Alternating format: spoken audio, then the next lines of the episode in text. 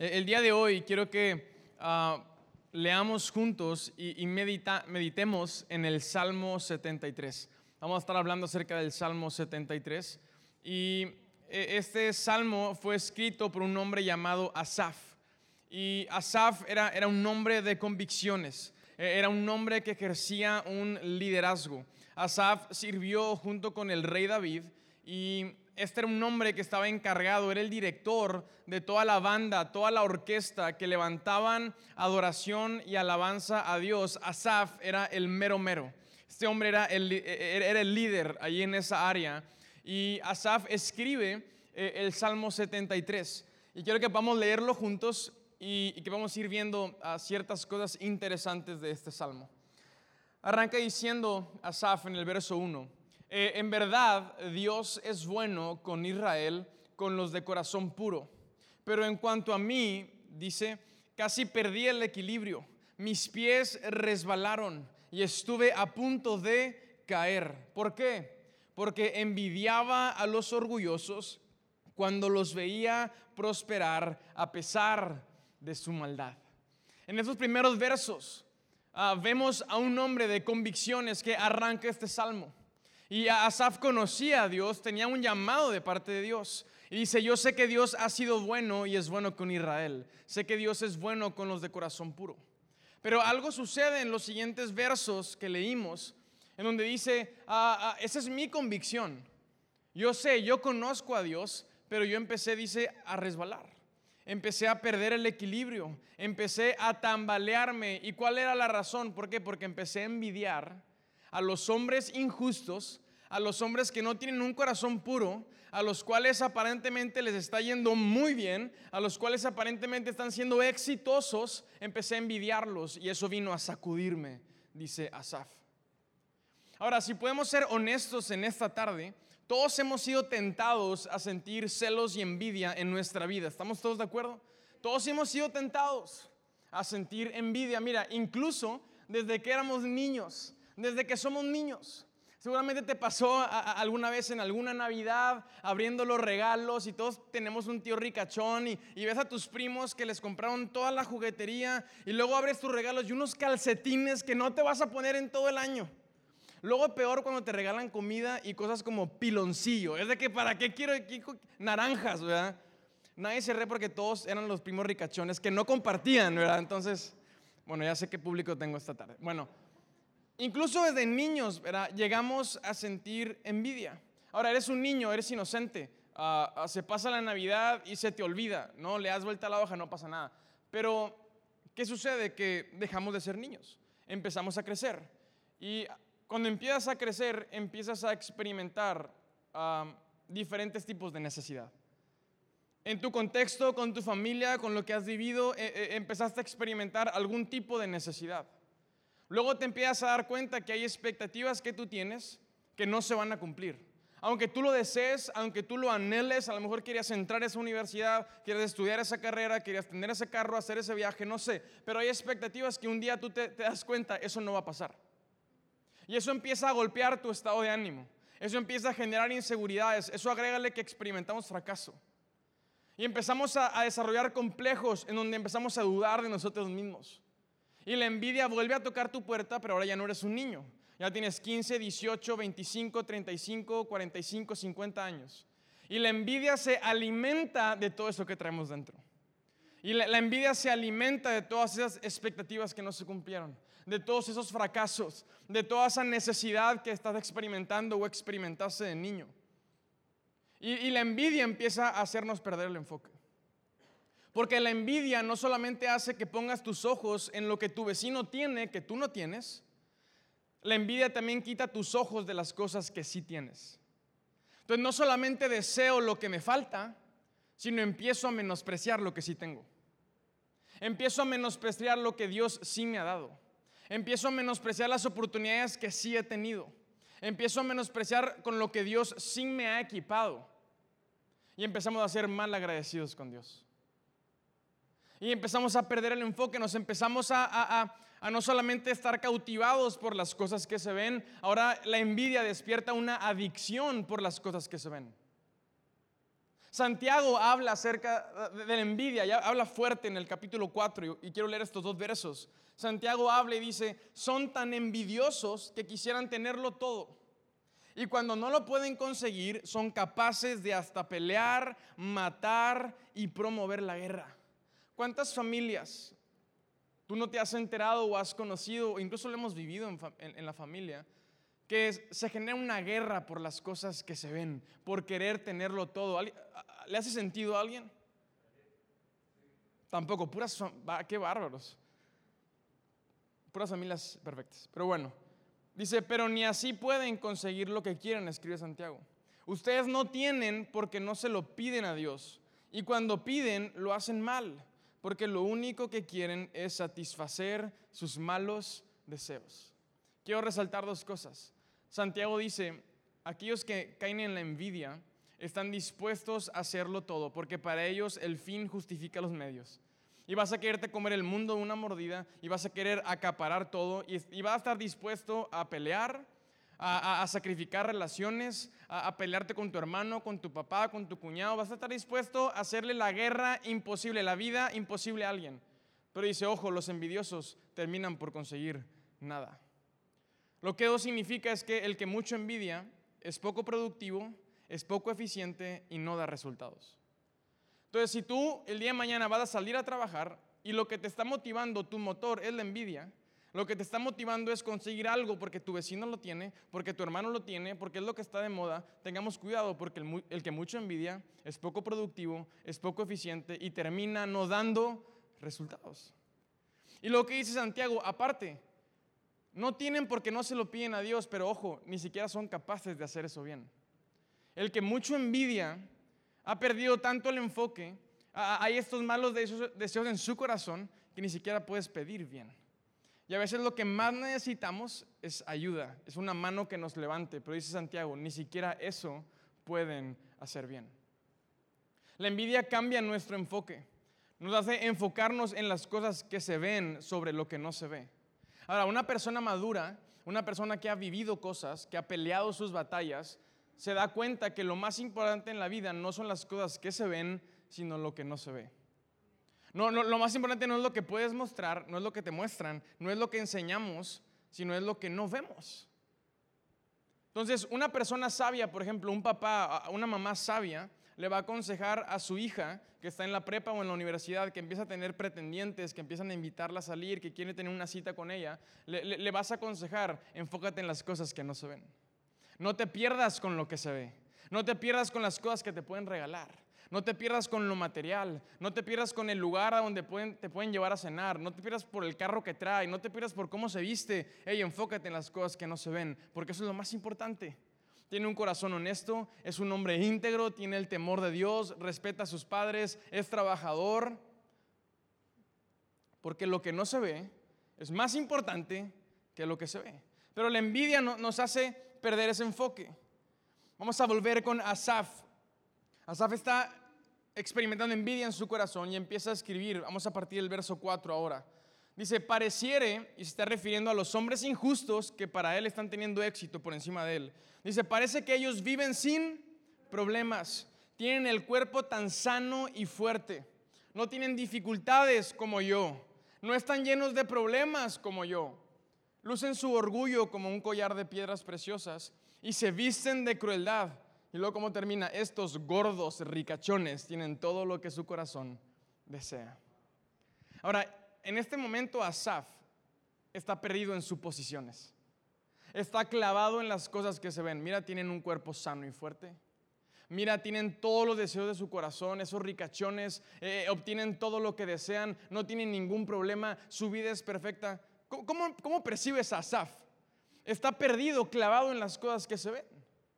Yo percibo a un hombre que ha puesto sus emociones y sus pensamientos por encima de sus convicciones. ¿Qué fue lo que empezó diciendo Asaf? Yo sé que Dios es bueno con Israel, con los que tienen un corazón puro. Pero en este verso ahora vemos a un hombre que, que, ha sido gobernado por sus emociones, ha sido gobernado por sus sentimientos, ha sido gobernado por las cosas que él alcanza a ver. Ahora, ¿cuál es ah, el, el, problema de cuando nos, llevamos, nos dejamos llevar por nuestras emociones? tus emociones, la mayoría de las veces te van a llevar, te van a empujar a una situación negativa, a ver las cosas y las circunstancias en tu contra. las emociones rara vez, en medio de una circunstancia, te van a llevar a llenarte de fe, a ser optimista, a tener esperanza y a buscar salir adelante. Al contrario, tus emociones van a traicionarte, tus emociones van a llevarte a que te enfoques en lo negativo, en las cosas que se ven y van a hacerte perder la batalla. Por ejemplo, me, me, ponía a pensar en cuando cumplimos años. Yo sé que en mi cumpleaños, una de mis convicciones, una convicción que yo tengo, yo, o sea, yo sé, yo estoy seguro, es una certeza en mi vida, yo sé que mi esposa me ama. Yo sé que mis papás me aman, que mi hermano me ama. Yo sé que estoy rodeado de familia y de amigos que me aprecian y que me aman sin ningún interés. Esa es una convicción. Pero cuando es tu cumpleaños y son las 4 de la tarde y nadie te ha marcado y nadie te ha mandado un mensaje y nadie, por redes sociales o por donde quieras, ¿qué es lo que te dicen tus emociones? Nadie te quiere. Mira, ni siquiera pueden tomarse el tiempo de llamarte, ya nada más te casaste, ya se olvidaron de ti, ¿verdad? Nadie quiere celebrar un día más. Ah, pero en tu funeral van a estar llorándote. Ah, y, tus, em, tus emociones empiezan a empujarte a un lugar, ¿un lugar qué? Negativo. Y entonces no puedes disfrutar el día. Entonces te sientes, te ofendes, te enojas. Y en lugar de celebrar con las personas que te aman, tus emociones y tus pensamientos te llevan a un lugar negativo. Ahora, Dios, está, Dios sabe esto. Y, Pablo escribe en 2 de Corintios, dice, pongan atención, lleven cautivos sus pensamientos rebeldes, esas emociones rebeldes, llévenlos cautivos a la obediencia de Cristo en la cruz. Pedro, Pablo nos está diciendo, toma esos pensamientos rebeldes, toma esas emociones, todos esos sentimientos que no van conforme a la voluntad, que no son reales, que van en contra de tu convicción. Y llévalos cautivos a la obediencia de Cristo, aférrate a tu convicción y disfruta. No te dejes gobernar por lo que sientes, no te dejes gobernar por lo que piensas, porque te van a llevar a un lugar negativo. ¿Quién está gobernando nuestra vida? ¿Quién gobierna nuestras decisiones? ¿Quién gobierna nuestro estado de ánimo? El lugar en donde hoy estamos hoy es un lugar donde hemos sido llevados por nuestras convicciones. ¿O es un lugar en donde el, piloto son nuestras emociones y nuestros pensamientos y nuestros sentimientos? Asaf está perdido en un mar de emociones, clavado en lo que se ve. Y mira dónde termina Asaf. Termina en el verso 13. Y, Asaf se hace dos preguntas en, este punto del Salmo que son cruciales. Vamos a leer el verso 13. Asaf se pregunta, ¿acaso conservé puro mi corazón en vano? ¿Me mantuve en inocencia sin ninguna razón? Si pudiera ponerle un título al, al verso 13 sería, preguntas que matan. Quiero que hoy podamos abrir nuestros ojos a la, o sea, lo trascendente que es esa pregunta que se está haciendo Asaf. Asaf está siendo, está siendo dirigido por sus emociones, está siendo dirigido por sus pensamientos, se ha olvidado de sus convicciones. Y en este punto del Salmo, Asaf se está preguntando, literalmente está, está dudando de, de toda su fe. Y está diciendo, ¿acaso he guardado mi fe? ¿Acaso he cuidado el temor reverente de Dios en mi vida todo este tiempo para nada? ¿Acaso me he mantenido inocente en vano? Dime tú si esas no son preguntas que, pueden matar a cualquiera. A eso agrégale que ya, que ya vas tambaleando y que ya vas perdiendo el equilibrio. Una pregunta de esas te puede tumbar y llevar a que arrojes la toalla. Ahora, algo que admiro de Asaf es que, es que lo escribe, lo escribe en este salmo. Es honesto, sea sincera. Y si tú hoy tú y yo podemos ser honestos acá, creo que todos hemos tenido este tipo de preguntas en nuestra vida. Es la realidad. Todos nos enfrentamos con preguntas que matan.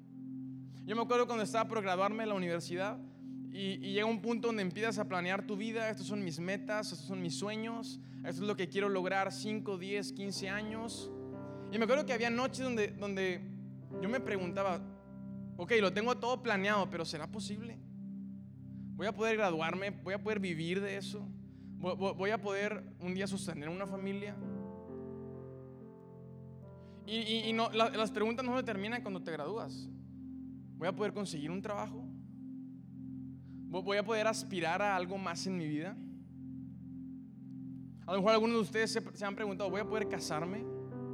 ¿Voy a poder encontrar a alguien que esté perdidamente enamorado o enamorada de mí? Y luego te casas y voy a poder amar a esa mujer toda mi vida. Voy a poder amar a ese hombre toda mi vida, el resto de mi vida, hasta que me muera. A ver, hombre, sí, si somos honestos esta noche, ¿alguien se ha hecho esa pregunta también? ¿Ves a, tu esposa dormida al lado de ti en la cama y, confiando? Y, yo me he preguntado. Vaya, no estamos aquí pretendiendo que, somos súper fuertes siempre y, que no hay, no hay dudas y preguntas que nos hacen tambalear. Y voy a poder tener hijos y voy a poder criar a mis hijos para que sean personas de bien y voy a poder ver a mis hijos realizados y felices. Papá, ¿eso no es lo que ustedes quieren para sus hijos? Y no se preguntan a veces eso, voy a poder ver a mis hijos felices, voy a poder ver, ver a mis hijos casándose, teniendo sus hijos, a cumpliendo sus metas. ¿No son preguntas que a veces te roban el sueño? Y voy a poder salir de esta crisis, y voy a poder superar esta enfermedad, y voy a poder pagar esa deuda, y, voy a poder superar la muerte de esta persona, voy a poder eh, superar esta separación, esa relación, no sé, hay preguntas que matan. Incluso la fe, a ver, la fe, la vida de fe está llena de dudas. A lo mejor tú también te has preguntado como Asaf, me he mantenido inocente todo este tiempo para nada.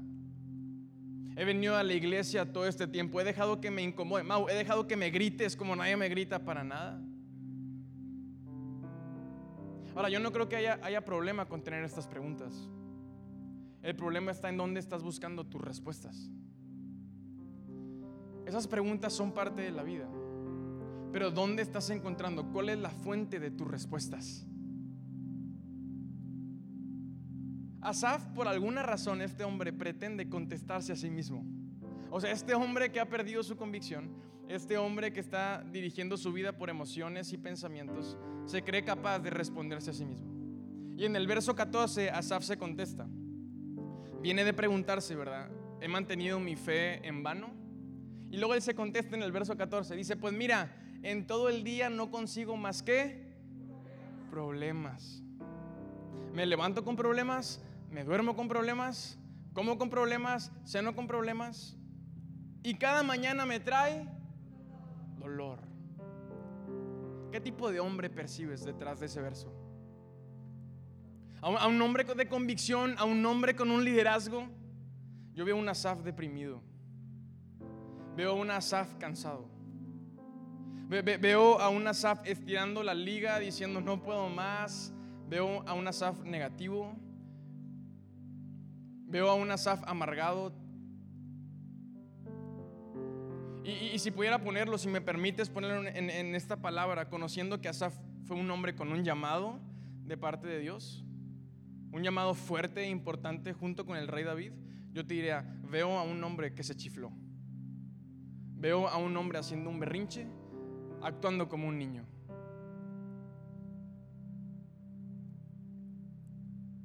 ¿Tú crees que un hombre con esa actitud y con esa perspectiva es capaz de liderar? ¿Es capaz de tomar el llamado que Dios le ha dado? ¿Tú crees que ese hombre con esa visión puede pararse y levantar adoración a Dios y llevar a los demás a que adoren a Dios? Claro que no. Si ese hombre se levanta a dirigir la, alabanza a la gente en lugar de sentirse animada, se iba a querer cortar las venas. No tengo más que problemas.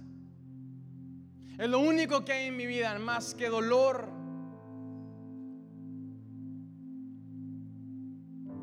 Los, hombres, las personas que toman los pasos de Asaf en ese verso 14, son personas que son incapaces de cumplir con su llamado y con su responsabilidad. Porque cuando esa es tu visión y tu perspectiva, ¿cómo, cómo vas a liderar? ¿Cómo vas a cumplir con los proyectos que Dios te ha dado? Entonces, ¿cuál es el problema? Que, los hombres chiflados, que las personas que, que se chiflan, que han tenido un llamado de parte de Dios, que conocen la verdad, vamos, que han experimentado la presencia de Dios, pero toman los pasos de Asaf, se dejan dirigir por sus pensamientos, por sus emociones, sueltan sus convicciones, se terminan convirtiendo en una carga.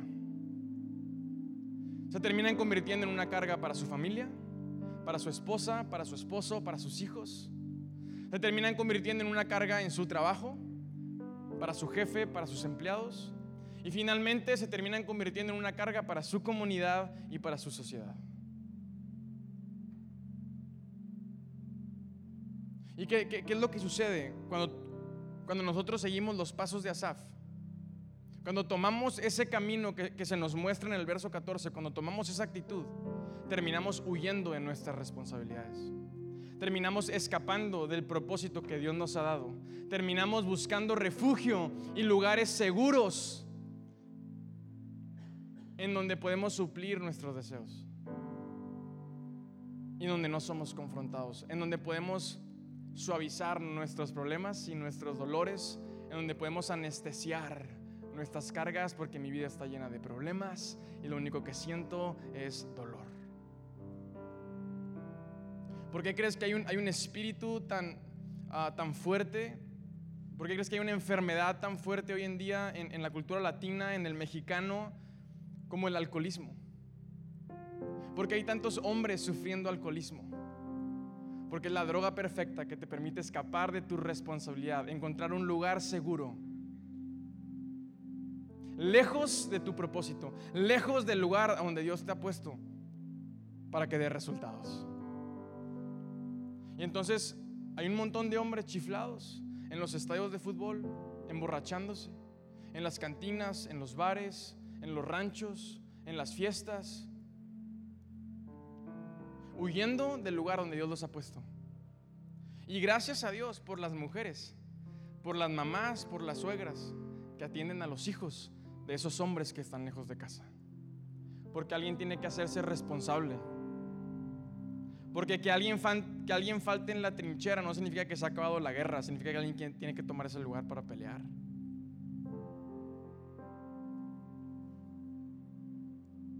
¿Por qué? Porque escogemos soltar nuestras convicciones. Escogemos el, camino y la salida fácil. ¿Por qué? Porque dejamos que nuestra vida sea gobernada por mis emociones, por mis sentimientos, porque buscamos las respuestas en nosotros mismos. Ahora, gracias a Dios, Asaf recapacita. Y esta historia termina con un buen final. Saltamos al verso 17. Y Asaf termina este, este salmo escribiendo de esta manera. Asaf dice, entonces entré en tu... ¿A dónde fue? Al santuario, a la presencia de Dios, fue al templo. Y, y Asaf dice, y por fin entendí el destino de los perversos. En verdad los pones en un camino resbaladizo y haces que se deslicen por el precipicio hacia su ruina. Al instante quedan destruidos, totalmente consumidos por los terrores. Cuando te levantes, oh Dios, te reirás de sus tontas ideas, como uno se ríe por la mañana de lo que soñó en la noche. Asaf dice, entonces me di cuenta de que mi corazón se llenó de qué? De amargura y yo estaba destrozado por dentro. Fui tan necio e ignorante, debo haberte parecido un animal sin entendimiento. Sin embargo, todavía te, te pertenezco. Estamos volviendo, estamos teniendo flashazos de ese, de ese hombre de convicción, de ese hombre que tenía un llamado, de ese hombre que conocía a Dios. Dios, te pertenezco. Me tomas de la mano y no me sueltas. Me guías con tu consejo y me conduces a un destino glorioso, a quien tengo en el cielo sino a ti. Y ojo con las palabras de, Asaf en, en este verso. Dice, te deseo más que cualquier cosa en la tierra Puede fallarme la salud y debilitarse mi espíritu. No, era, no ese mismo hombre estaba escribiendo admirando la salud y la fortaleza de estos hombres injustos pero está, está, está, recapacitando, está volviendo a su convicción, está llevando cautivo esos pensamientos rebeldes a la obediencia de Cristo. ¿Y qué puede decir ahora Asaf? Me puede fallar la salud, puedo no tener el espíritu más fuerte, pero tú Dios, convicción, convicción, tú sigues siendo la fuerza de mi corazón, Él es mío para siempre. Vemos a un Asaf, vemos a un Asaf tomando, tomando convicción, recapacitando poniendo sus pensamientos rebeldes en orden. ¿Qué fue lo que él hizo? Entré en tu santuario. busqué tu rostro. La vida está llena de preguntas que matan, pero gracias a Dios, en su presencia encontramos respuestas que dan vida. La vida está llena de preguntas difíciles. La vida está llena de preguntas que nos van a sacudir, que nos van a hacer temblar, que nos van a hacer llorar. Pero hoy, en la presencia de nuestro Dios, en su santuario, aquí en su casa, hay respuestas que nos dan vida, que le dan vida a nuestro llamado, a nuestro propósito, a nuestros sueños, a los anhelos más profundos de nuestro corazón, a nuestro cuerpo si estamos enfermos, a nuestra alma si hemos sido heridos. Es en su presencia, en su presencia, solo en su presencia, que encontramos respuestas que traen vida a nosotros. ¿Dónde estás buscando tus respuestas? Me encanta cómo Dios no es cómplice de la necedad de Asaf. Cómo Dios no apapacha la chiflazón de Asaf. No vemos a Dios diciéndole, Asaf, tiene razón, a ellos les ha ido mejor que a ti y tú te has portado mejor, entonces voy a quitarles lo que ellos tienen para dártelo a ti. No vemos a un Dios que le está diciendo, voy a multiplicar tu riqueza, voy a llevar una provisión sobrenatural. Asaf, el milagro, el milagro está por venir, decláralo, decrétalo, manifiéstalo, piénsalo, siéntelo. No. No vemos a un Dios que, que es cómplice de su necedad. Vemos a un Dios que abre los ojos para que Asaf se dé cuenta de cuál es su realidad. Eso es lo que hace Dios cuando entramos a su presencia. Dios abre nuestros ojos para que podamos ser conscientes de la verdadera condición de nuestro corazón. Es muy probable que haya muchas voces a tu alrededor que de todo lo que te están diciendo, lo que no te dicen es lo que realmente está pasando. Rara vez encuentras a alguien que te diga las cosas como son. Dios abre nuestros ojos y nos enseña nuestra realidad. Lo que Dios le muestra a Asaf es, Asaf, el problema no es que ellos tengan y tú no. El problema no es que ellos les esté yendo bien, aparentemente, ese es otro tema, porque ya dijimos, lo más importante no es lo que se ve, sino lo que no se ve.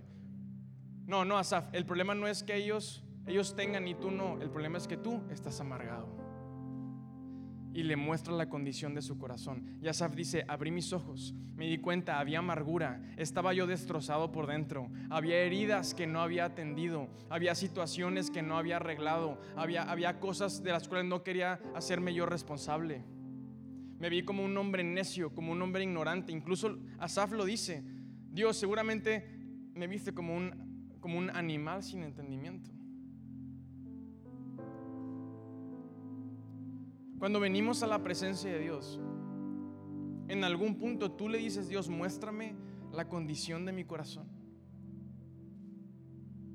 Porque siento que, a veces venimos y, y, queremos las cosas que para nosotros son espectaculares y, queremos que Dios nos muestre las bendiciones y el resultado y la promesa y la tierra prometida y la provisión sobrenatural y el milagro. Pero a ver,